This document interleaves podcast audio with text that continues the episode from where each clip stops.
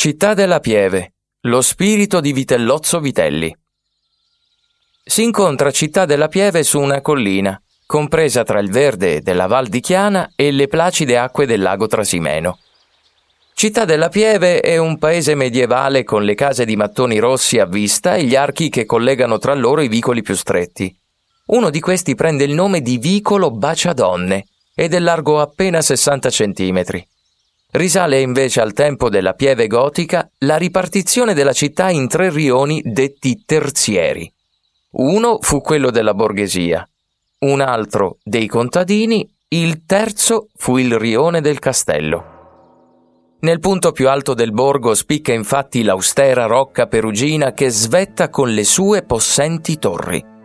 La rocca segnò le tappe della vita turbolenta del paese a partire dal 1326 quando Perugia dette l'ordine di edificare la fortezza per controllare quel borgo che mal sopportava il dominio della città. All'interno delle spesse mura della rocca si verificarono alcuni atti violenti. Uno dei più efferati fu ad opera di Cesare Borgia, detto il Valentino. Cesare Borgia fu un cardinale che presto abbandonò la porpora per dedicarsi alla carriera politica. Al tempo, assumere una carica di potere significava essere a capo di un esercito.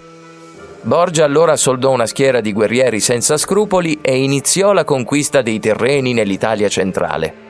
Per bloccare questa minacciosa avanzata, alcuni cavalieri si riunirono presso il castello di Magione e organizzarono la cosiddetta Congiura della Magione. Tra loro vi fu anche tale Vitellozzo Vitelli, cavaliere di Ventura. Vitellozzo Vitelli temeva per i propri possedimenti, così tramò con altri cavalieri l'uccisione del Valentino. Immediato però fu l'intervento del Papa per scongiurare quello spargimento di sangue e proprio a seguito della pressione papale gli animi infuocati contro Cesare Borgia si placarono. Tanto che un giorno lo stesso Borgia invitò a cena Vitellozzo Vitelli nella Rocca Perugina in segno di apparente pacificazione. Durante la cena, infatti, il padrone di casa si vendicò della congiura tramata alle proprie spalle e avvelenò l'ignaro ospite.